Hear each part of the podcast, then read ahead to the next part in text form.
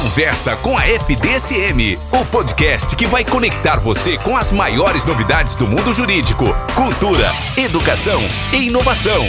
Se liga no melhor direito. Olá, minha gente. Bom dia, boa tarde ou boa noite. Estamos aqui mais uma vez o nosso Conversa com a FDSM.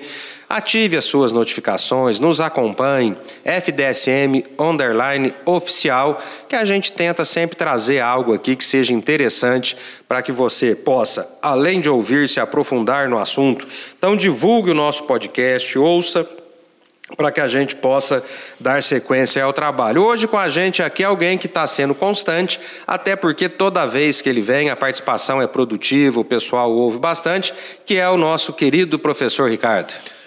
Olá a todos os ouvintes, queria agradecer mais uma vez o convite para estar aqui com vocês hoje, agradecer ao professor Francisco, toda a equipe do podcast. E hoje a gente vai.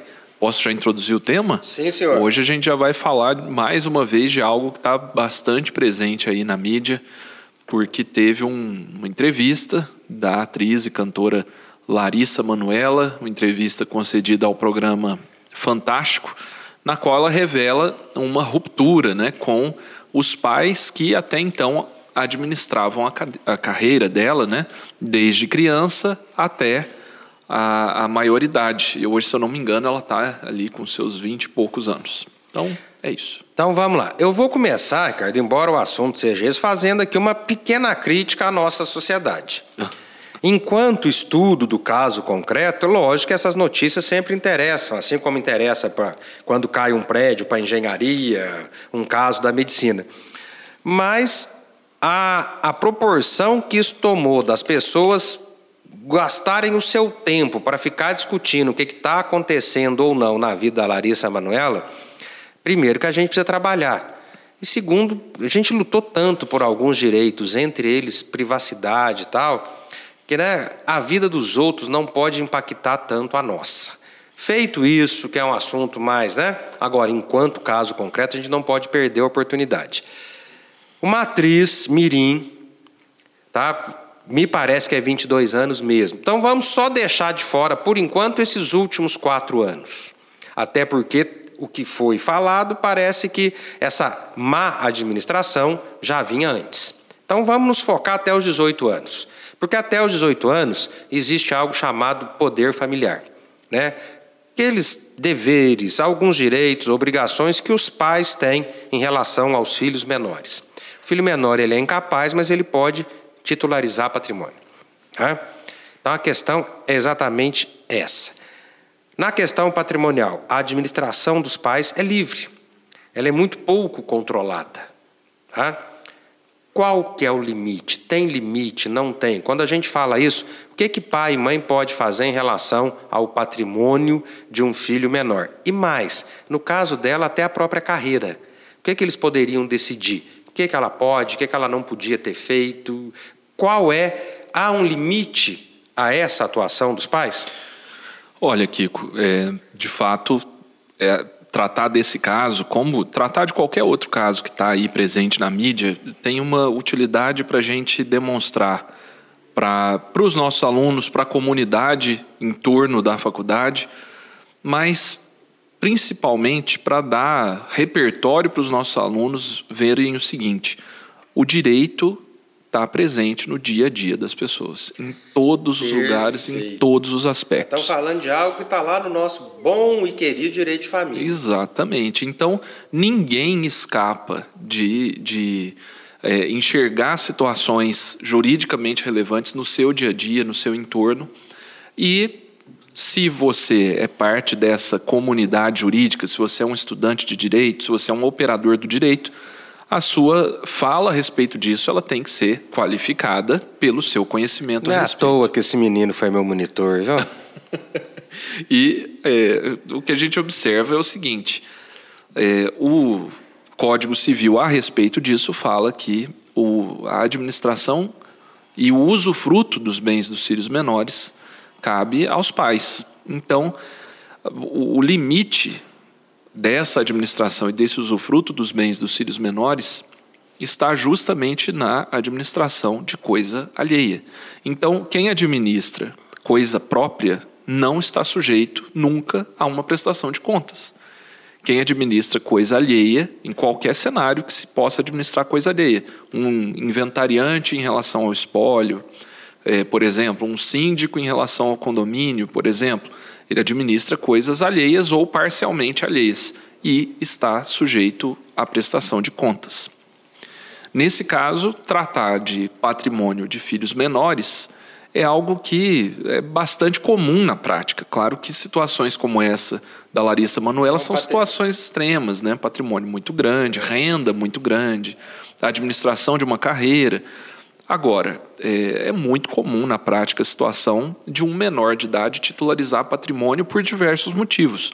Ou recebeu por herança, ou recebeu em um acordo de divórcio dos pais, ou recebeu é, é, por, por doação pura e simples de algum outro parente, às vezes até um ascendente de grau maior, né, que em vez de deixar a herança para os filhos, optou por deixar para os netos. Então, existem é, um sem número de situações que levam a, a titularização de patrimônio por pessoas menores de idade. E de fato o que a gente observa é que isso segue um curso natural da vida. Essas pessoas elas adquirem a maioridade e ou compreendem aquilo como patrimônio da família, ou compreendem aquilo como um patrimônio dos pais, que eventualmente está no seu nome, no seu CPF, mas sem uma preocupação de que aquilo seja é, o, o, o, seu rendimento de trabalho, sem uma preocupação de que aquilo seja o seu rendimento que é, vai conferir o seu sustento, etc. Eu acho que esse é o ponto que diferencia o caso específico da Larissa Manuela das situações mais corriqueiras de bens titularizados por menores de idade. Mas, porque você falou da prestação de contas. Porque parece que está havendo uma contestação desses últimos quatro anos, mas também levantando algumas coisas lá de trás. Mas a gente não tem todos os dados, então vamos só pelo que a gente tem. Porque pare e pensa aqui, e eu confesso que você falando, eu fui pensando nisso. O menor, que não entende, tá? morando com os pais na mesma casa, se vestindo bem, comendo bem. E aí aqueles que estão em volta, vendo o patrimônio crescer, né? vendo que a criança está bem cuidada, bem tratada, algum, apesar de de vir dela, mas alguma, né, isso você não vai gastar até mesmo com uma forma de educação, fica difícil perceber que possa estar havendo algo errado. E como é que a gente resolve essa prestação de contas? Ah, exatamente. A pretensão de, de exigir contas, ela vai surgir de fato, ou quando é, surge aí um, uma discrepância muito grande, né, um desvio patrimonial muito grande, e aí essa pretensão poderia ser exercida por um dos pais contra o outro ou por algum terceiro em relação aos pais.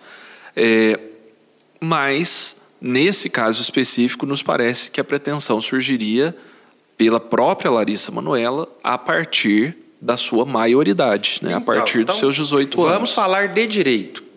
Está em tempo ainda? Já prescreveu? Dá para. Eu acho que isso aqui tinha que estar tá tudo no meu nome. É, olha, não, porque tem, temos aquele prazo maior de 10 anos. Sim, eu estou pensando nisso, eu não estou vendo isso encaixar em nada tão específico. Uhum. Então, ela própria, ela poderá, eu quero tudo no papel, eu quero ver por que, que não está no meu nome. Porque tem um dado aí, Ricardo, que é o fato dela supostamente ter assinado alguma coisa depois da maioridade. Uhum. Aí a gente vai lá para invalidade, teria que provar um dolo, uma simulação, vamos deixar isso lá. Mas, independente disso, ó, eu quero saber o que foi feito até aqui. Uhum. Seria uma ação de prestação de contas?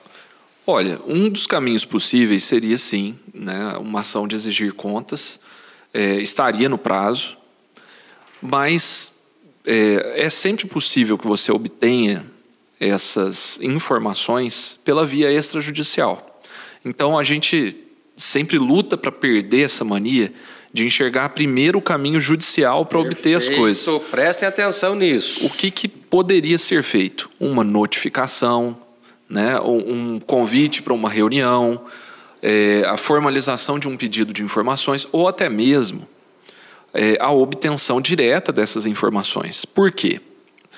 É, ao que nos parece, naquele caso, havia uma empresa que administrava esses rendimentos, e administrava toda a carreira da, da atriz e cantora Larissa Manoela. Só, só fazendo um parênteses aqui, cara. para chamar a atenção dos nossos alunos. O trabalho do advogado não é só ação judicial, não é só processo. Sempre com a lei, sempre talvez se preparando para caso precise, mas você resolve muita coisa sem usar processo. A gente pode até resumir o trabalho do advogado como um trabalho de é, pacificar conflitos, resolver conflitos. Então, um dos caminhos é o caminho do Poder Judiciário, mas em regra, não é o melhor caminho. O melhor caminho sempre é o acordo, seja ele obtido no curso de uma ação judicial, seja ele obtido antes de preferência. Por quê? Porque muitas vezes a decisão judicial ela é imprevisível, ela tem que ser justificada, Querendo mas a gente não, não pode prever. É, e é a decisão de um terceiro. E é a decisão de um, terceiro. É um terceiro. terceiro que existe, é um terceiro que tenta trazer imparcialidade, mas é a decisão de um terceiro. Então, se é possível obter a solução pela vontade das partes, com certeza ela é melhor ou me perdoe o português aqui, menos ruim, menos ruim. do Mas que aqui, uma decisão por um terceiro. Quando você vem, a gente sempre muda o assunto na hora aqui. Então vamos lá. parece que ali, independente de ter havido ou não alguma coisa, parece que é, já deu uma eu vou usar o português, deu uma azedada na relação ali, uhum. tanto na pessoal quanto na. Mas vamos supor que nada disso tivesse acontecido. Vamos trabalhar com suposições agora. Ela fez 18 anos, ó, mas agora eu quero participar um pouco mais ativamente. Existe uma carreira, existe um patrimônio. Você vislumbra, neste caso, para continuar os três ali juntos, a ideia que todo mundo pensa nisso lá na questão sucessória de uma holding familiar? Exatamente, e parece que já havia ali uma holding, e eu até penso que, como titular de parte das cotas dessa, dessa holding, ela já teria legitimidade para exigir diretamente da contabilidade ou diretamente dos pais né, informações mais precisas sobre a empresa. Claro que no relacionamento familiar, às vezes, uma exigência desse tipo não é bem recebida, é tida como uma cobrança, uma desconfiança, etc. Mas legalmente. Mas legalmente, né? Por isso que é sempre boa a negociação conduzida por advogados, porque eles olham, os advogados, né? Olham a situação com imparcialidade, sem a carga emocional que as partes vão tender a olhar. Então, por que, que você quer prestação de contas. Mas por que você quer saber? Você está desconfiando da gente? Você acha que a gente está pegando o seu dinheiro? Eu acho que esse é um sentimento que é, é possível surgir em conflitos familiares desse tipo e que a, a, o, o, intermédio dos advogados tende a afastar. Né? É, e a gente também tem que filtrar isso né, no cliente. É, mas por quê? Ela está desconfiando de mim, etc. Não, isso é direito dela, está exercendo o direito dela, é uma coisa muito razoável, a gente tem que receber com naturalidade. E isso já ajuda a pacificar o conflito. Então, só para lembrar para os nossos alunos aí mais iniciantes, é, a ideia de holding, né, que vem do verbo em inglês to hold, é que seria segurar, né, agregar tudo é, dentro de uma empresa. Então, uma holding, ela normalmente é uma empresa que titulariza cotas de outras empresas. Ou uma holding patrimonial é uma empresa que titulariza patrimônio. Ela serve basicamente para que você consiga dividir cotas, que podem ser divididas numericamente, é, de maneira igual numericamente, né? É, em vez de dividir bens cuja divisão igual é sempre difícil ou impossível. Então vamos né? adiantar mais um pouco, tanto lá na sucessão, pensando como aqui. Se algum membro ou sócio da holding quiser sair, os demais têm preferência para comprar as cotas dele? Olha, Kiko, a situação parece com um condomínio. No condomínio é sempre muito tranquila essa ideia de que existe o direito de preferência para venda de, de bens, né, venda de cotas para terceiros. Agora, na holding, a venda de cotas pode ocorrer para terceiros e você pode prever no contrato esse direito de preferência. Hum, aí tem que ser Num... expressamente a vontade dos participantes. Pô, a gente pode até consultar depois a legislação a respeito do direito empresarial, é, mas não me parece que o direito de preferência seja uma seja regra legal. ali, né? Ah. É, esse é um daqueles pontos assim que o direito das sucessões e o direito de família toca o direito empresarial. A gente nunca tem a, a pretensão de saber de tudo, né? É, e o, normalmente eu me socorro numa situação desse tipo, né? Sempre pergunto para o Calaz alguma coisa desse tipo, porque é, são elementos muito específicos e o acordo de cotistas tem limites também, tem coisas que a gente não pode prever num acordo de cotistas. Mas, por exemplo, a gente pode prever retiradas diferentes, a gente pode prever o usufruto de cotas de um. Vamos imaginar o caso da Larissa Maluel, que ela estão falando. A renda vem dela, isso parece que é meio pacífico, é ela que trabalha. Ela poderia ter uma retirada financeira maior, se caso fosse criada uma holding. Uma, isso é possível. É possível um acordo de cotistas desse tipo, sim. E, e até observando que é renda de trabalho, né?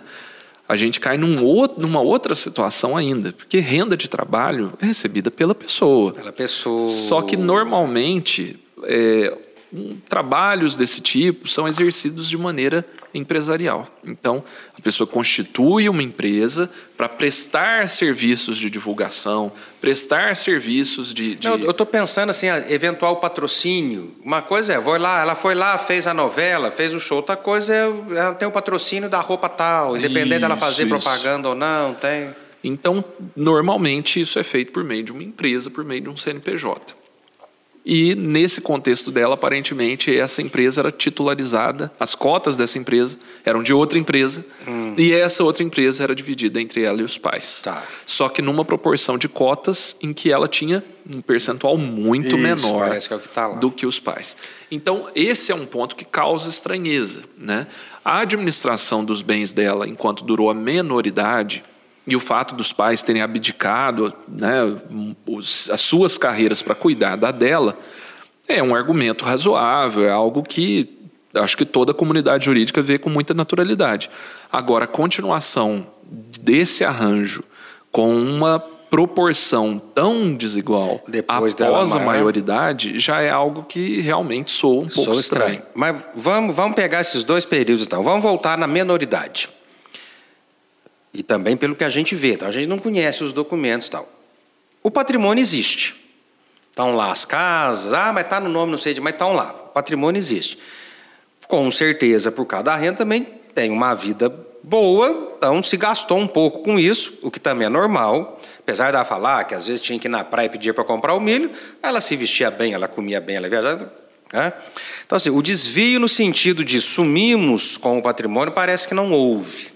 A questão é essa, está meio que tudo no nome dos pais. Dá para reaver isso, até porque o patrimônio existe. Ela tem como reaver isso? Tem, tem como reaver isso e tem como verificar isso. Né? É, como que seria feito isso? Por meio da análise dos, ainda que fosse necessária uma perícia, mas a análise dos documentos contábeis das empresas, a análise da movimentação do patrimônio, que sempre deixa rastro. Então, é, eu, eu costumo dizer o seguinte: você só não acha quando o hábito da pessoa é guardar dinheiro em tá. espécie embaixo da cama. Então aí você não vai conseguir localizar o paradeiro mesmo. Mas recursos que correm pelo sistema bancário, bens imóveis que têm a titularidade é, com informação pública no registro, tudo isso é de fácil averiguação, de cruzamento de tá. informações, etc. Então, então vamos voltar no caso. Se ela resolver ir atrás daquilo que ela acha que estava errado, aparentemente ela recupera facilmente o seu prejuízo, até os 18 anos. Sim, me parece que sim. Então, agora vamos de 18 aos 22.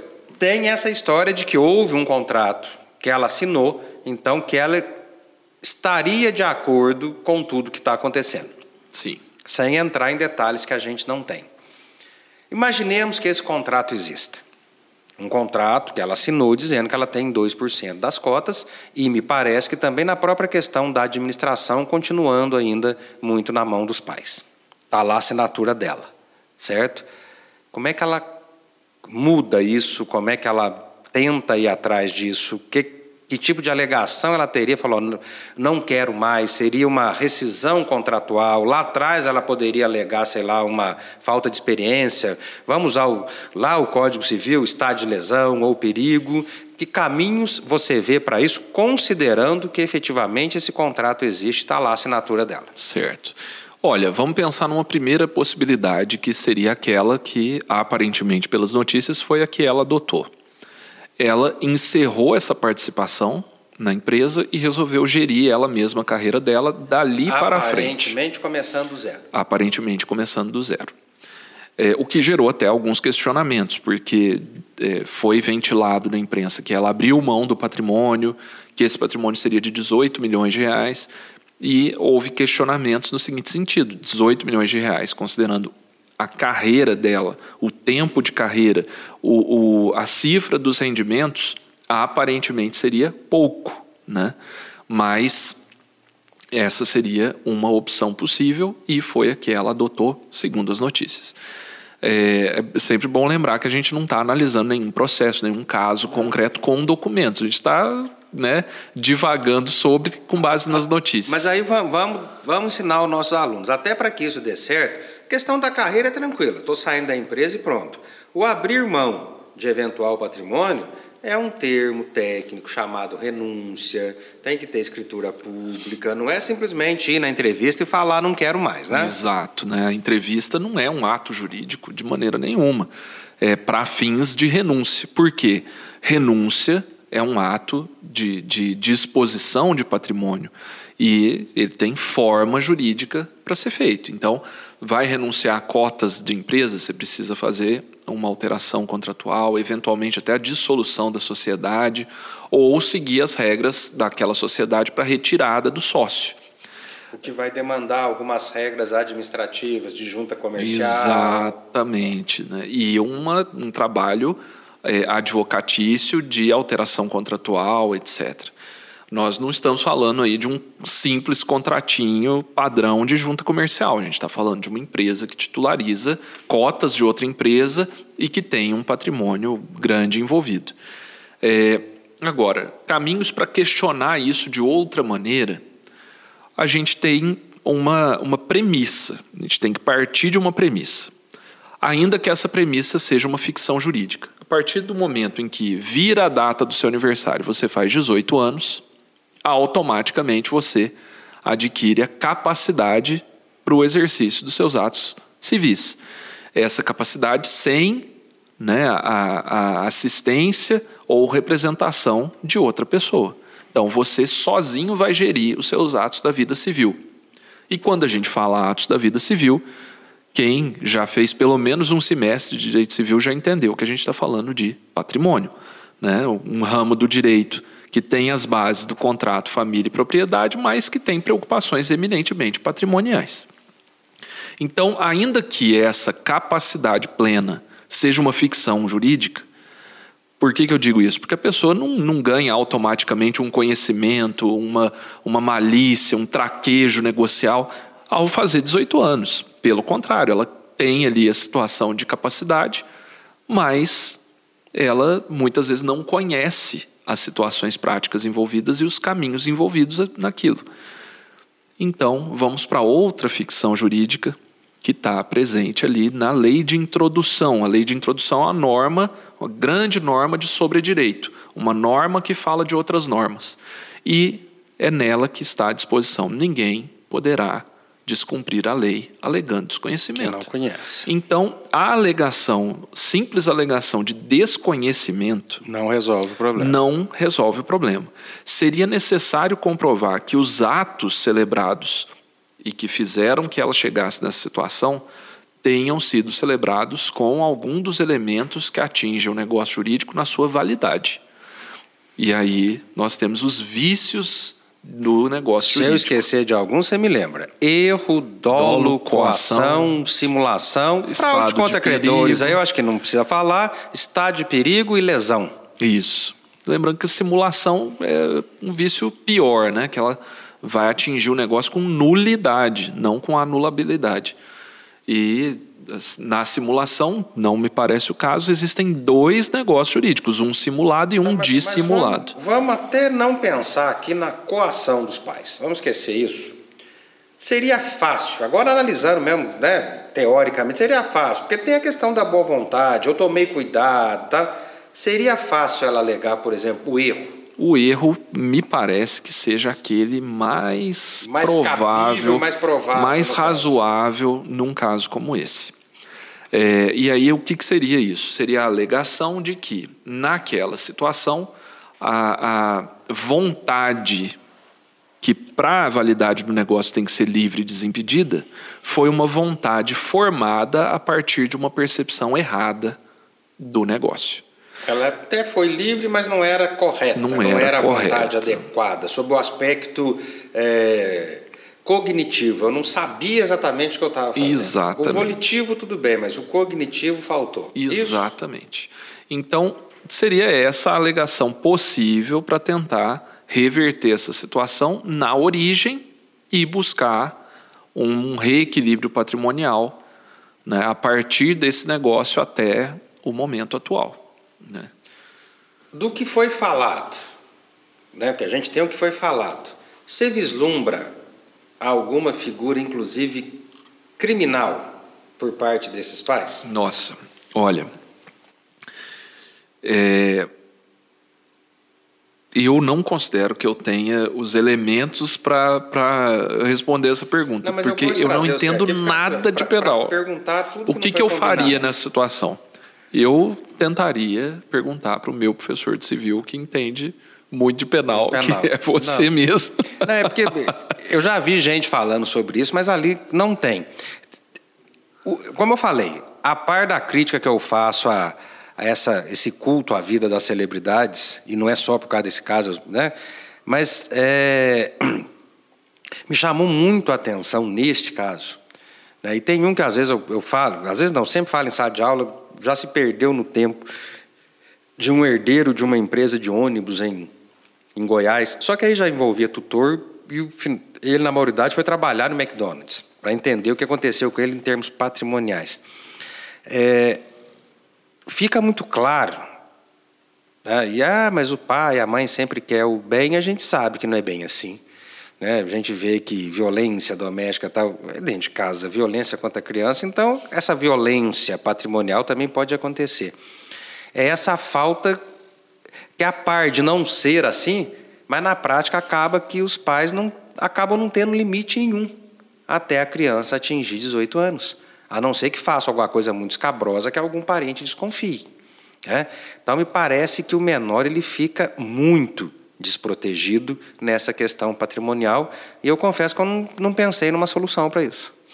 É, mas, mas também assim, quem tem o dever de proteger o menor é, não é só o Estado e não é só a família, né? A- a- quando se fala que a família é a primeira célula social, que é o primeiro núcleo de socialização, é justamente porque a família é, vai ter esse dever de proteção, de cuidado, isso é um desdobramento do poder familiar. É, e, de fato, existe aí uma, um- uma dificuldade. Mas eu não enxergo, nesse caso, que com um, um vácuo, um vazio de insegurança. Por quê? Quando nós falamos de um patrimônio vultuoso, é, ou um patrimônio mediano, ainda que seja, existem declarações de imposto de renda, existem informações públicas. Então, é, porque não- não dá para ficar na informalidade. não dá para ficar na desse, informalidade. dá. Então, eu acho que se houver uma administração muito errada, isso vai ser detectável. Né? Então, esse fato de haver a, a possibilidade de detecção tende a não elimina o risco, mas tende a Ajudar nessa a ajudar proteção. nessa proteção, né? É, mas de fato assim, é, todas as vezes que a gente tenta pensar em mecanismos jurídicos, estatais, de proteção, de controle, etc., a gente às vezes está esquecendo que é, a gente analisa esses, essas situações pela exceção. Então, eu, eu vi que você falou, quando um prédio cai para engenharia, é um fenômeno interessante para fazer uma análise da estrutura. Mas a história da engenharia não é a história dos prédios que caem. caem. É, são a história dos prédios que ainda estão em pé, dois mil, três mil anos depois, cinco mil anos depois. Então, em regra, a administração dos bens dos filhos menores pelos pais É, funciona. é, funciona. Né? Como a gente sempre diz, quando a prosa é boa, o tempo voa. Mas assim, ó, vamos dar uma resumida para os nossos alunos, pelo que a gente conhece. ao que tudo indica, apesar de uma discordância ou outra, até os 18 anos está dentro do que se espera. Está dentro do que se espera Nós, da administração e da educação financeira. A gente pode dizer que há uma divergência patrimonial, comercial, talvez agravada por uma questão existencial a partir dos 18 anos? Exatamente, exatamente. E uma um problema que aparentemente, com base no que a gente viu e viu pela mídia, só um lado da história, né? Então, Sim. pode posso estar falando uma besteira. Aparentemente falta de transparência. Então, vamos pensar um princípio dos mais básicos de direito civil. Mas vamos, boa fé. Posso ser, vou, vou ser o meu vou, minha aura criminalista acendeu aqui. Fazer uma pequena defesa dos pais. Uhum. O que você falou, abdicaram da carreira, tal, tal e talvez estão tão acostumados, ó, a gente sabe o que é melhor para ela, que às vezes fica um pouco difícil cair esse véu e falar, ó, não, agora é a hora dela. Talvez não vejam, a, talvez, é uma questão humana, não é comercial. Não vejam realmente como, não, nós estamos protegendo, nós estamos fazendo o correto. Exato. exato. Pode ter esse aspecto humano também. Pode, né? lógico. O conflito familiar é um conflito humano, muito mais do que patrimonial. É, mas, com certeza, o, o maior desdobramento da boa-fé em relações negociais é o dever de informação, é a transparência. É, eu tendo a achar que se houvesse... Vamos falar para os nossos alunos aqui de novo. Gente, artigo 422, boa-fé objetiva, é a norma de conduta. Exato. Não é o que você quer fazer ou não, é o que você faz e faz de forma correta. E vi que o nos programas anteriores, a indicação bibliográfica foi pesada, até da crítica da razão indolente do Boaventura, você, você já falou esses Exatamente. dias. Então, Judite Martins Costa, para falar de boa, boa fé, é, um, é um, perfeito, uma Bíblia. Perfeito. É, e dever de informação. Aparentemente, se as renegociações após a maioridade tivessem sido um pouco mais transparentes não cedendo a administração não, completa, não abrindo tudo de uma vez, porque ainda é uma menina de 18 não, anos, né? Mas talvez a situação não tivesse Chegado se desgastado. E é, a regra geral, a gente falou de holding, holding é um elemento de, de planejamento patrimonial e sucessório, mas não é blindagem, não é a solução de todos os problemas. De jeito nenhum. Um dia a gente pode marcar e falar sobre isso, porque muito se fala erroneamente a respeito do Instituto. E, Kiko, para finalizar a minha participação aqui, o que eu tenho visto esses anos todos em conflitos familiares é que eles podem se misturar com muitas outras áreas do direito, empresariais, é, reais, trabalhistas, societárias, enfim, é um sem número de possibilidades, mas em todas as situações, o conflito familiar é como você falou, é um conflito humano. Então, ele normalmente começa com esse aspecto. Mano. Exato, a frustração você, de expectativa, frustração de expectativa, é, é, a falta de transparência ou uma impressão de que pode manter um controle de algo que já não faz mais sentido. A melhor é, o melhor caminho para a resolução desses conflitos sempre é um bom aconselhamento jurídico e um bom aconselhamento também psicológico. Isso sempre ajuda na é, conformação, às vezes, das frustrações, né, das expectativas frustradas, porque muitas vezes a gente tem ali um conflito familiar ou é, é um conflito de outra natureza, mas tem uma empresa que precisa continuar funcionando tem uma renda familiar que precisa continuar sendo gerada. Então, como que você preserva patrimônio e relações familiares? É, Essa, é, esse é, é o grande desafio. É o grande desafio. Eu confesso que eu estou aqui, eu parei lá atrás, na hora que você falou de conflitos familiares com direitos reais, eu lembrei daquele artigo que fala assim, ó, quem constrói em terreno alheio perde a construção, e eu lembrei daquela frase assim, eu construí na casa do sogro. Então eu fiquei parado lá e, é, e pensando e nessa... é o décimo primeiro mandamento da Bíblia. Da né? Poucos Bíblia, falam, não edificarás na, em solo alheio. Solo alheio, exatamente. Gente, é isso. Agradecendo. Ricardo, mais uma vez, obrigado. Eu você que agradeço. Vai voltar aqui com, com essa frequência, tá? Até porque você sugere temas importantes. Gente, até a próxima. Agradecendo o Rodrigo, que ficou aqui hoje um pouco fora do horário para a gente poder fazer o podcast, que sempre está aqui nos ajudando. Sem ele, isso aqui não aconteceria. Obrigado a todos. Até a próxima. Conversa com a FDSM, o podcast que vai conectar você com as maiores novidades do mundo jurídico, cultura, educação e inovação. Se liga no melhor direito.